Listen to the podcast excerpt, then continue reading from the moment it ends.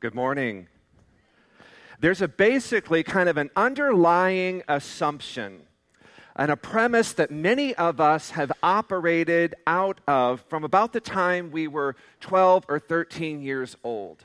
And that underlying premise, and I want to talk about that, we're going to unpack this this morning. That underlying premise that a lot of us kind of operate out of since those early years is this idea that rebellion equals freedom.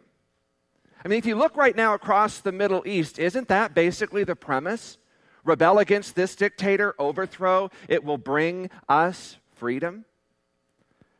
That underlying premise there again, whether it's rebellion against God, whether it's rebellion against your parents, your boss, the government, the appeal to us was the best way to get freedom is through rebellion.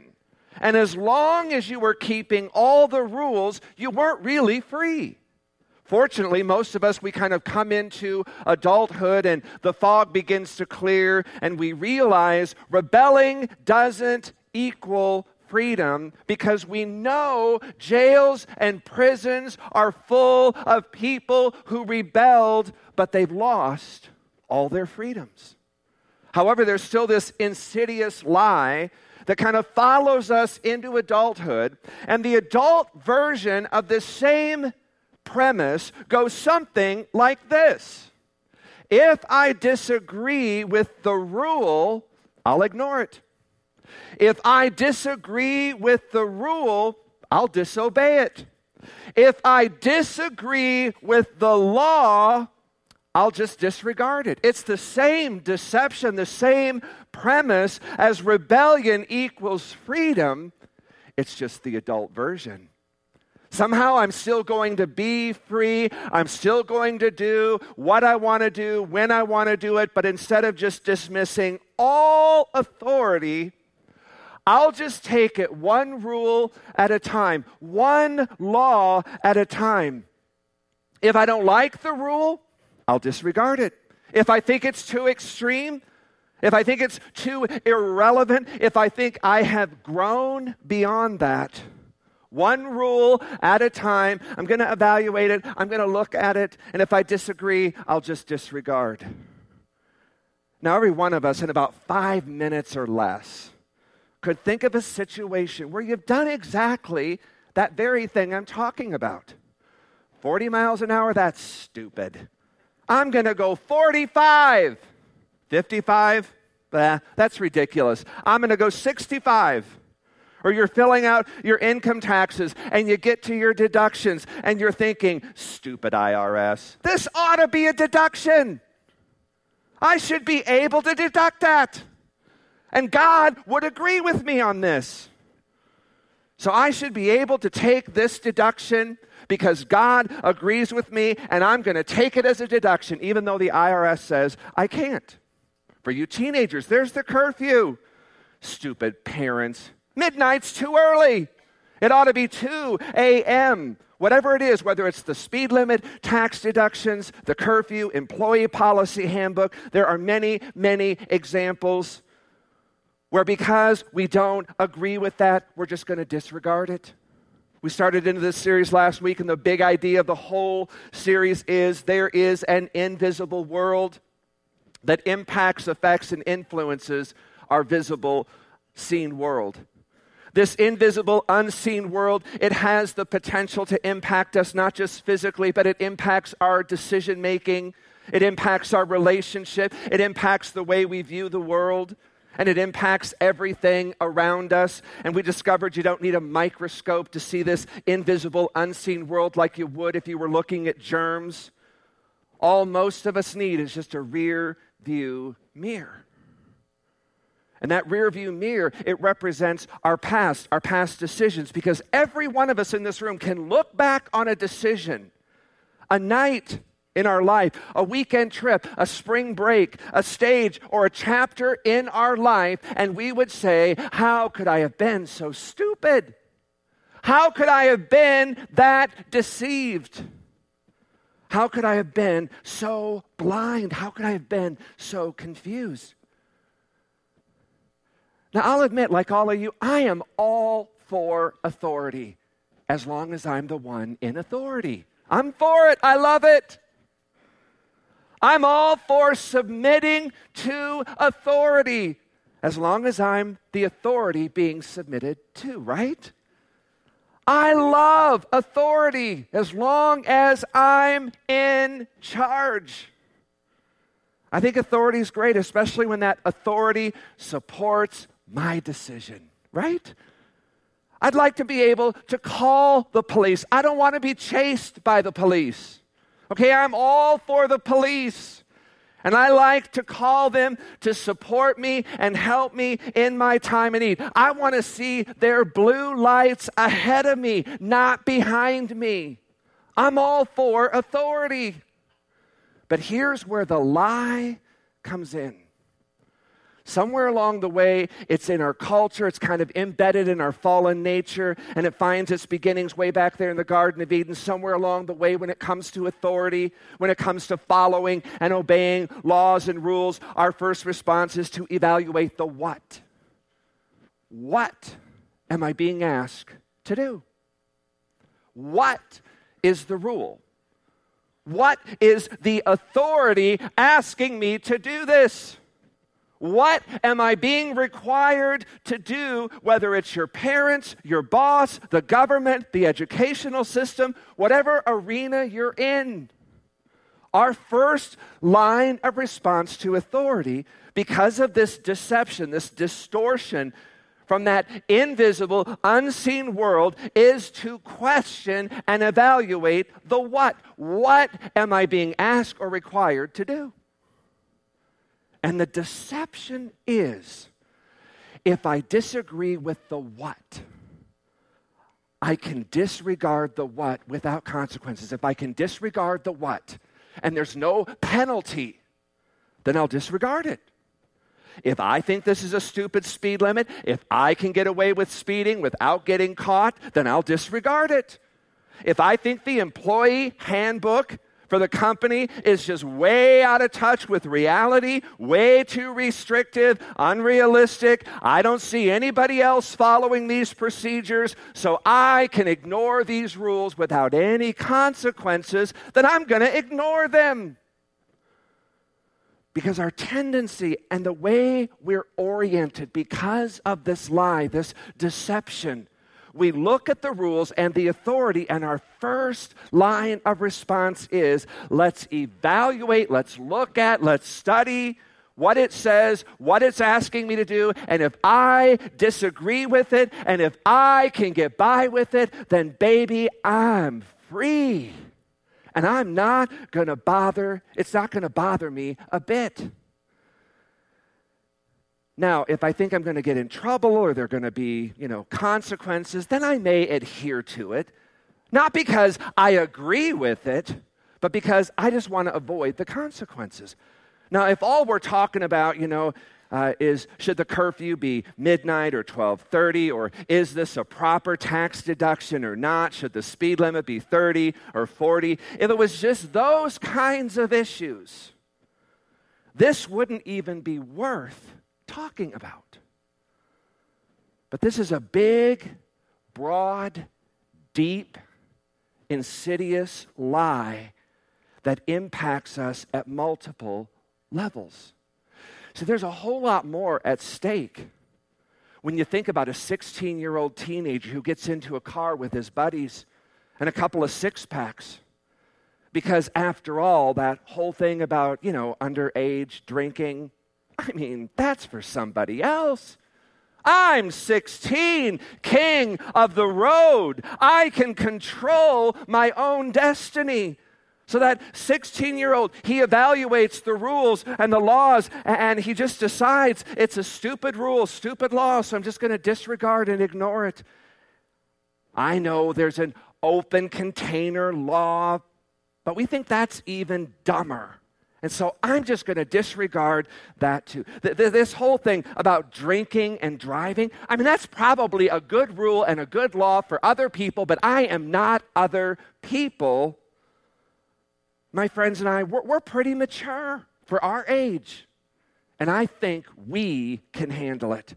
So that 16 year old looks at those rules and he just says, No, thank you. I'm above that. And since I disagree with this rule, I also feel empowered to disregard it. You know, just like my dad did when he filled out his income tax and, didn't report all of his income. You know, just like my mom, kind of how she just disregards and, and leaves work an hour early all of the time.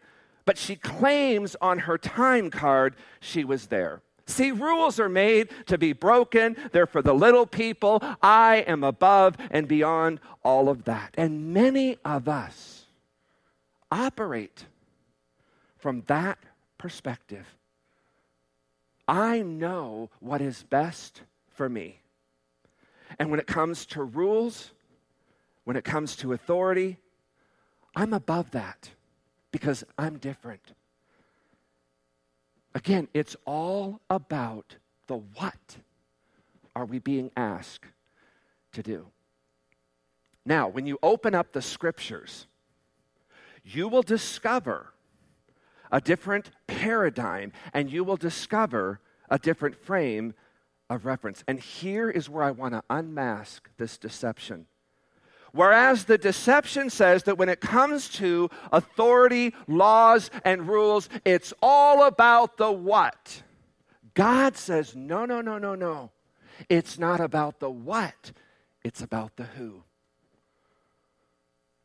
The deception says, I want to evaluate, I want to scrutinize each rule one by one, and if it applies to me and I think it makes sense and it works for me, then I am going to do it. And God says, No, no, no, no, no, no. It's not the what, it's the who. We're going to look at Romans 13, but before we do, I want to give you kind of the context because the context in which the Apostle Paul wrote the verses we're going to look at is what makes them so powerful and really kind of unbelievable. What gives these verses credibility and kind of a weightiness is not just the fact that they're in the Bible, but the context in which these verses were actually written. Now, the book of Romans is a letter. It was written to Christians who lived in Rome, probably why they called it Romans, I don't know.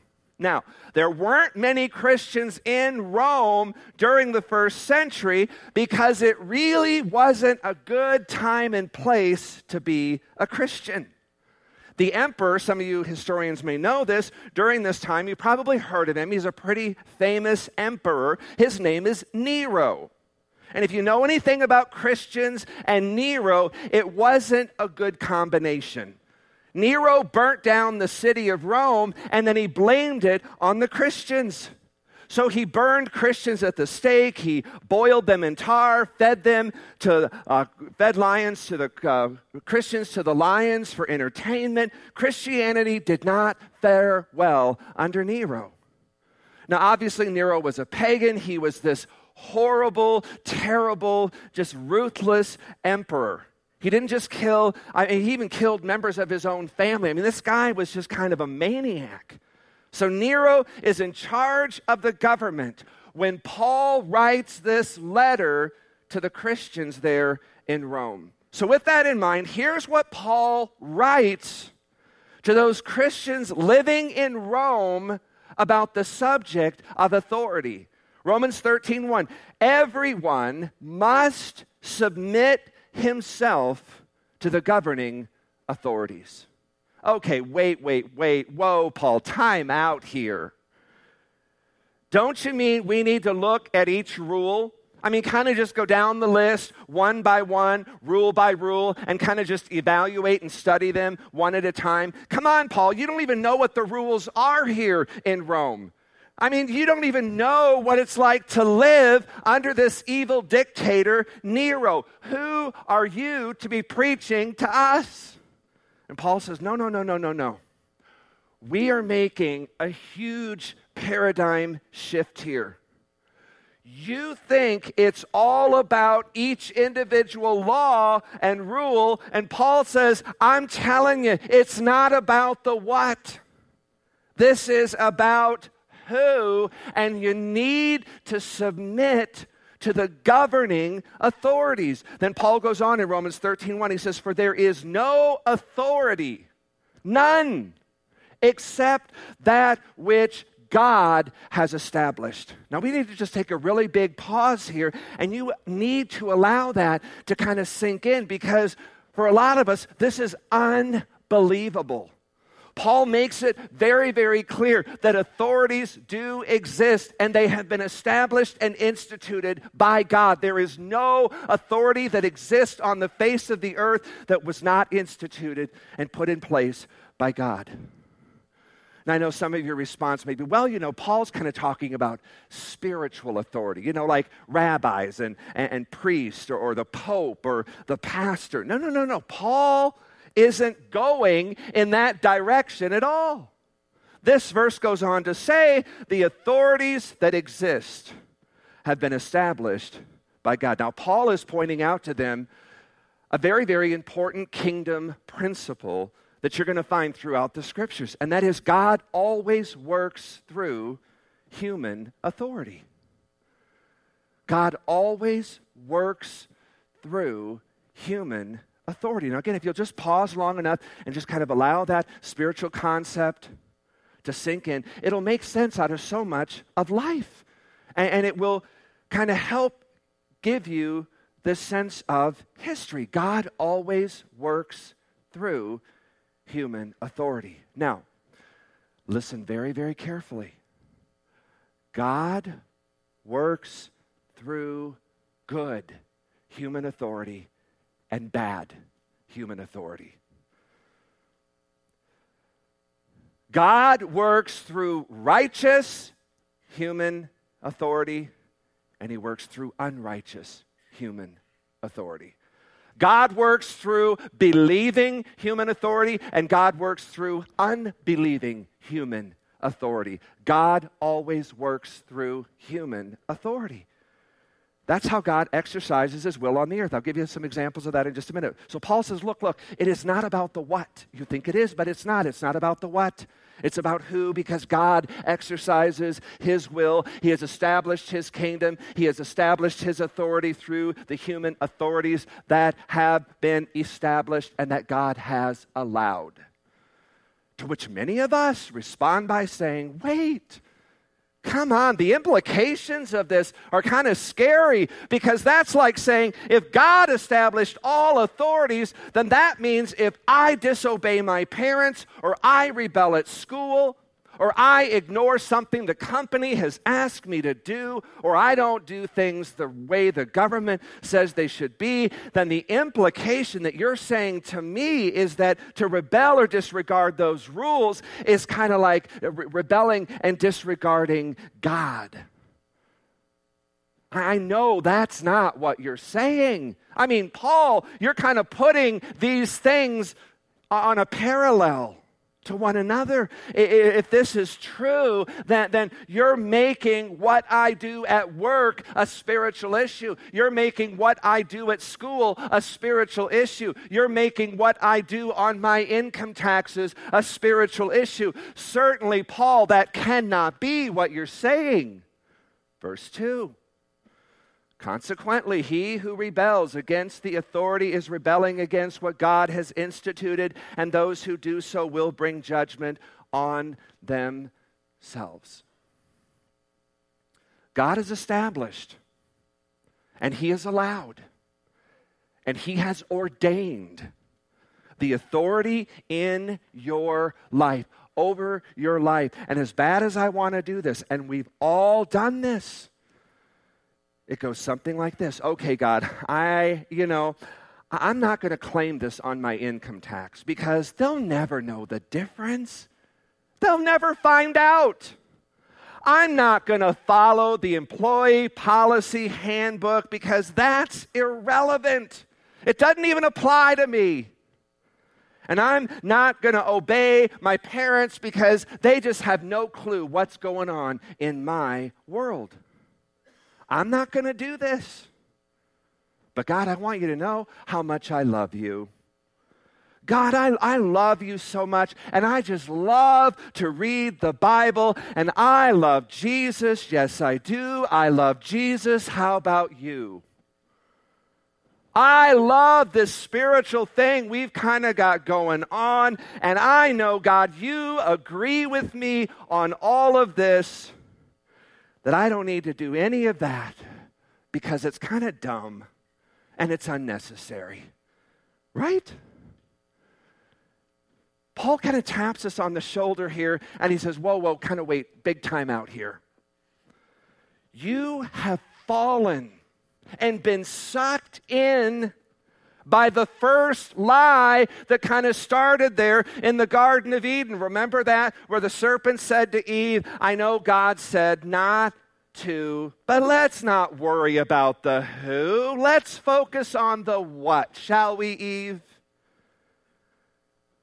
Does this make sense to you that we can't eat from the tree, the fruit of the tree of the knowledge of good and evil? Think about that, Eve. Does that make any sense to you? Let's evaluate this. I've examined the rule, Eve. Doesn't make any sense to me, shouldn't make any sense to you. So we'll just go ahead and do it because you know what? It's about the what here, not the who. And God says to you and me, here's the overarching principles. Are you ready? Your attitude and your response to governing authorities, human authorities, it is a reflection, an accurate reflection of your attitude and your response to your Father in heaven. Your response to the authorities you can see it is an accurate reflection of your response to the supreme authority you can't see. To think that somehow we can come out from underneath the authority that God has established over us and at the same time be under God's authority is an extremely mixed up notion.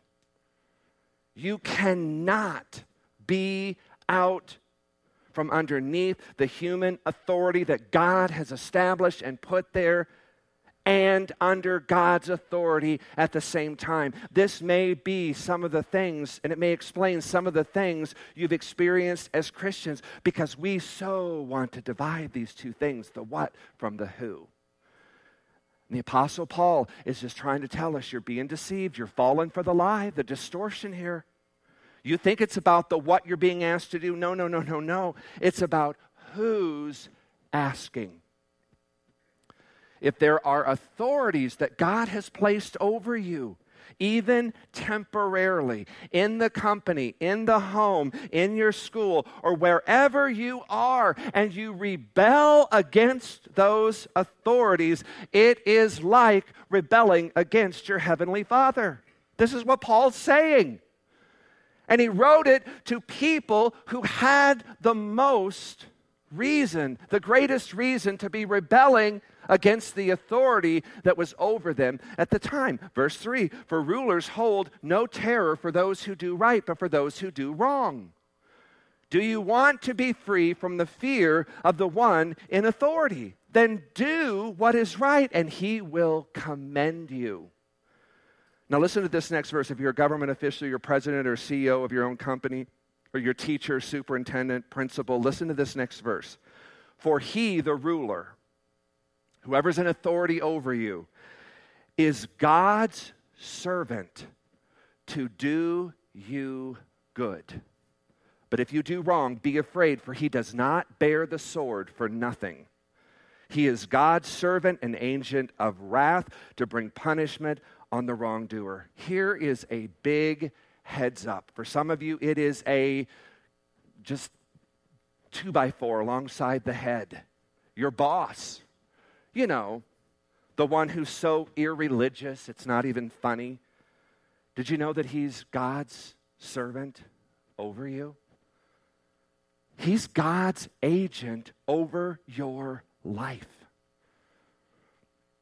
but he doesn't even believe in God. It doesn't bother God because God works through human authority, the good ones and the bad ones. Are you telling me my parents are God's agent? I mean, I can't even remember the last time they darkened the doorway of a church. I mean, my dad is so anti Christian, anti religious. You're telling me my dad is God's agent? Oh, yeah, he is. That's what Paul's saying. But he doesn't even go to church, it's got nothing to do with that. Paul is writing this to Christians that are living in Rome under Nero because here's what God knew God works through human authority. But, Pastor, if you ever met my parole officer, the guy's the Antichrist. Doesn't matter. God works through human authority, the good ones and the bad ones. And to rebel against the authorities which God has placed under you is the equivalent of rebelling against your Father in heaven. And see, some of you are sitting there and you're thinking, I've never heard this before. It's because of the lie of the enemy. Some of you may be sitting there thinking, I'm not even sure I believe this. Of course we don't, because we live in a world that is fallen and deceived. It's all become about the what, and we have lost sight of the who. You need to understand God works through human authority toward you and I, whether they believe in Him or recognize God or not. And your attitude toward human authority, governing authorities, is an accurate reflection of your attitude toward your Father in heaven, even though you may not realize it, because this is the way God works. And I'll give you some examples of that. Verse 5, as if that wasn't enough, he says, Therefore, it is necessary to submit to the authorities, not only because of possible punishment. See, that's what we do. I think this is a stupid rule, but if I don't keep it, I know I'll get in trouble, and I don't want to get in trouble, so I'll just do it. See, the only reason many of us submit to the authorities around us is to stay out of trouble. That there's no spiritual connotation, there's no spiritual connection. We just want to stay out of trouble. My dad will kill me if I do that. Well, what if your dad would never find out? Whoa, I'm all over that. So, what are you saying? You're saying, I'm not doing this because I agree. And I'm not doing this because I know I need to honor my father and my mother. I'm not doing this because I think God's, you know, that he's God's agent over my life. I'm doing this just to stay out of trouble. And then Paul takes it to the next level. And listen to what he says. He says, Therefore, it is necessary to submit to the authorities not only because of possible punishment, but also because of conscience. In other words, it's just the right thing to do. And see, when you kind of begin to untwist and you kind of begin to unwind this deception, and this kind of becomes part of your thinking, and when you're sitting there filling out your income taxes, again, you're not just accountable to the federal government who may never figure this thing out. This should be a matter of conscience because the federal government is simply God's agent, an extension of his authority over your life. That doesn't mean they're godly, but they are an agent of God. Then Paul gives us this illustration. Now, why in the world Paul picked this illustration or application, I don't know. But here it is, verse 6. This is also why you pay taxes. For the authorities are God's servants who give their full time to governing. And I'm sure as they're reading this part, they're thinking, Paul, you don't even live here. I mean, you don't even know what the tax structure's like here. Paul, do you realize the immor- immorality our taxes support here in Rome? Honestly, how many times have you complained about paying your taxes legally or illegally? This is nothing new. Isn't it interesting? The things they hated then are the things we hate now. They didn't like it then, we don't like it now. The excuses they offered up then are the excuses we offer up now. You pay your taxes not because the taxes are fair and just, you pay taxes because the government says to, and the government was instituted by God. And to cheat the government in your taxes is to cheat God. This is what Paul is communicating couple minutes left, so if you're wanting to get out of here because uh, you're under such conviction, we'll go here in a couple minutes. See, following service, and I know some of you will do this, you're going to give me 50 reasons why the U.S. government is wrong. 50 reasons why the U.S. tax code is wrong. And I might be inclined to agree with you, but you know what? It doesn't matter. You might be exactly right. However, God established God instituted the authorities and the government. You pay your taxes not because the taxes are fair and just, but because they are representatives. They are agents of God over your life. And if you think for one moment that you can be right and tight with God and not pay your taxes, you're not paying attention to the New Testament because, folks, it is not about the what, it is about the who. Sometimes people ask, Are you saying we should never question authority? Oh, I say always question authority. But when you fall for the lie, when you question authority, then you kind of feel empowered to ignore or disregard or disobey it when you get this straightened out in your thinking, you can question authority, but stay right underneath it. This rule is horrible. This law is terrible. I don't agree with it, but I'm going to go along with it. I will obey because ultimately this isn't about me. It's not about the what. It is about my Heavenly Father. It is about the who. And by honoring the authorities He has put over me, I am honoring Him. Now, you can write letters to your congressman, and I encourage that, questioning things. You can protest peacefully and let your voice be heard. Vote during election. Pray for those who are in authority over you, the scripture says, that you might live in peace. But don't rebel against those whom God has put over you as an authority because this isn't about what? It is about who? Well, Pastor, what if my dad tells me to rob a bank or my boss tells me to do something illegal? The answer to those kinds of dilemmas are in this principle. And that's why it's such a powerful principle because God works through authorities. So when someone in authority asks you to do something that you know is outside the bounds of law, that's illegal, that could get you into trouble, you simply appeal to the next level of authority. But you stay under authority. Does that make sense? You just appeal to the next level up, but stay under authority. If the legal authority won't help you, then you know what? You appeal to God. And perhaps God will intervene on your behalf. But you don't rebel. You appeal and you just stay under authority because seeing a problem with the legal system or the law does not give us the right, the authority to rebel. And again, that's where the deception takes hold.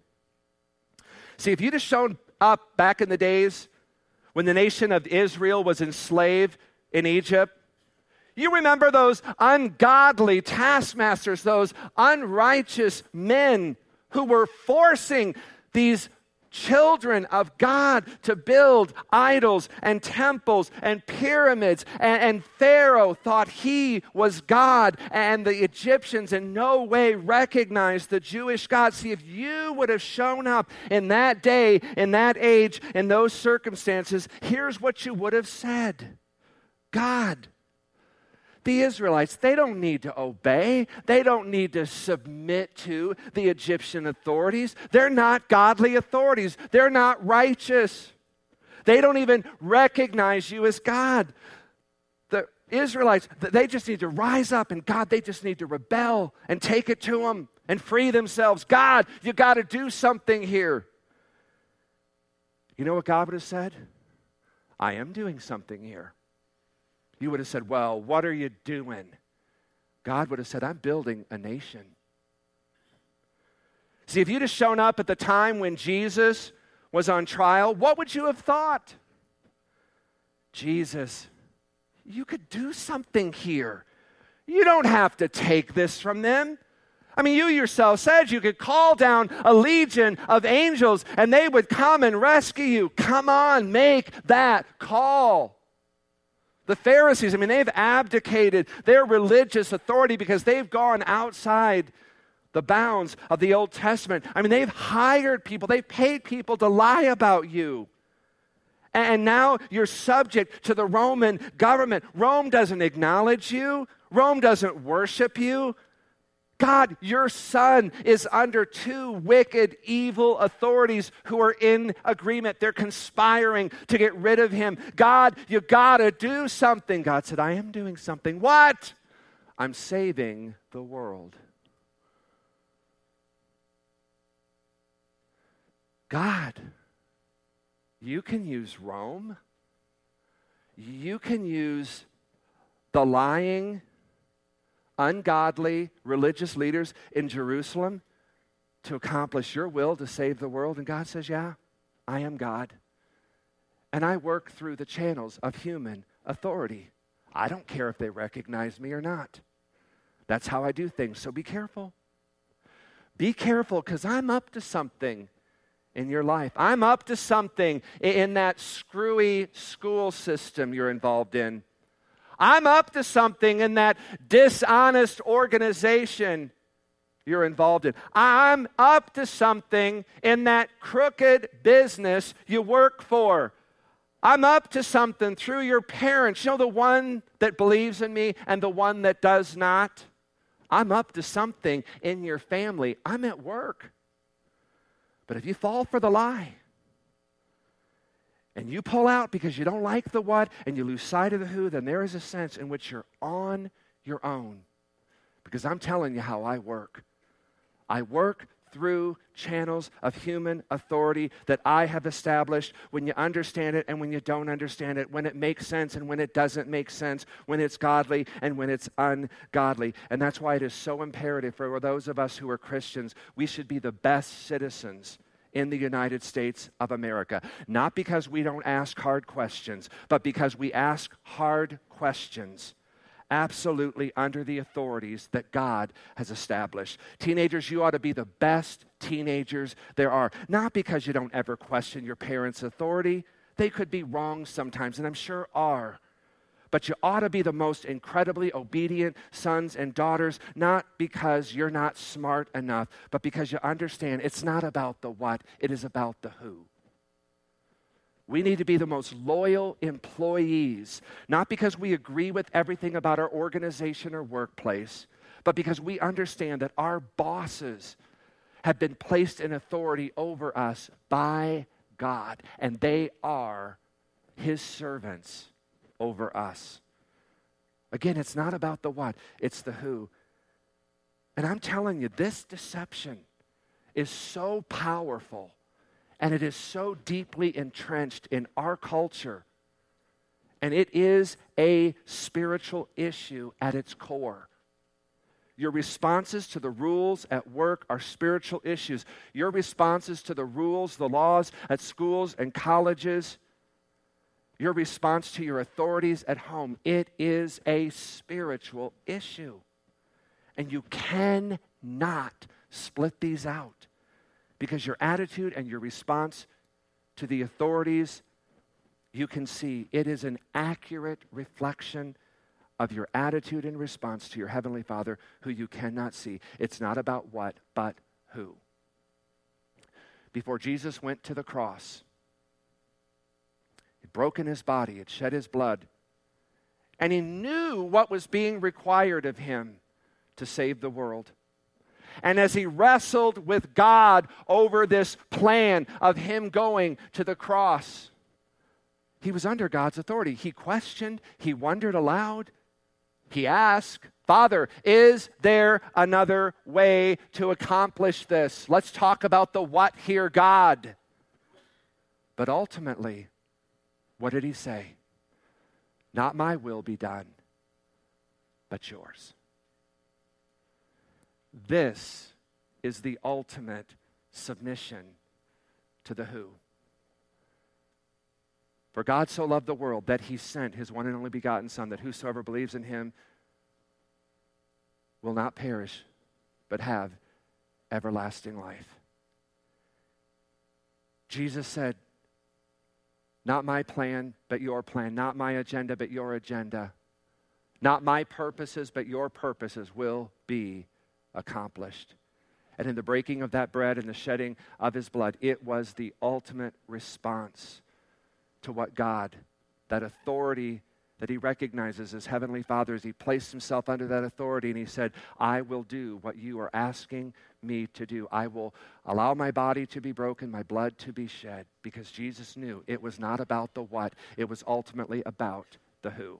So, my question to you this morning are there some things in your life this morning that you have been rebelling against, whether it be parents, whether it be uh, governments, whether it be uh, religious authorities, whatever that may be? As we've kind of talked about this this morning, are you really kind of hung up on the what and you've missed the who in all of this? I just point you to communion this morning because this is ultimately not about the what, but the who. So this morning, as we kind of just going to invite the worship team up here, so we kind of just close this morning, as we kind of just enter into worship, there'll be an opportunity for you to take communion this morning. I want that to be your heart's cry to God this morning. I want you just to be open and ask God, are you more focused on the what? And in the what, you've lost sight of the who. Maybe there's just this morning, some of you kind of just need to surrender and submit and say, you know what, that, that, that person in authority over me that I've kind of been bucking and rebelling and disobeying, I understand now it's not about the what, it is about the who. And God, this morning, as I come and just celebrate communion, I am celebrating that, that, that your son, Jesus Christ, didn't make it about the what, he made it about the who. And so this morning, God, the authorities in my life this morning, I don't want to make it about the what, I want to make it about the who, you. Because, God, in submitting to them, I want to submit to you. And that needs to be our response this morning. So I'm just going to invite you to stand this morning, and as we just close in worship, as you feel ready, as you feel led, you can kind of just come and take a piece of bread there and kind of just dip it in the juice, and we'll partake by uh, communion this morning. So again, just uh, allow God to work in your hearts. Father, we just thank you this morning. And Father, we just know, Lord, that every heart is open before you, God. You see everything, God. There is nothing hidden from your sight this morning. And God, I just pray, Lord, as we uh, contemplate this message, Lord, as we kind of think and begin to untwist the lie, the deception that maybe some of us are under here this morning. God, I pray, Lord, that you'll just open the eyes of our heart. God, give us revelation into what Paul was saying there. And that, God, ultimately this morning, that we will make it about the who. We'll make it about you this morning, not the what that we've been so hung up on and rebelling against. And God, knowing that as we have rebelled against that, God, we're rebelling against you. And God, this morning, we want to just come under your authority. We want to come under your submission. And this morning, that is ultimately what it is about. So, God, whatever you need to do in our hearts and our spirit this morning, God, I just pray you'll move us in that direction. And we just thank you for this. In Jesus' name we pray. Amen.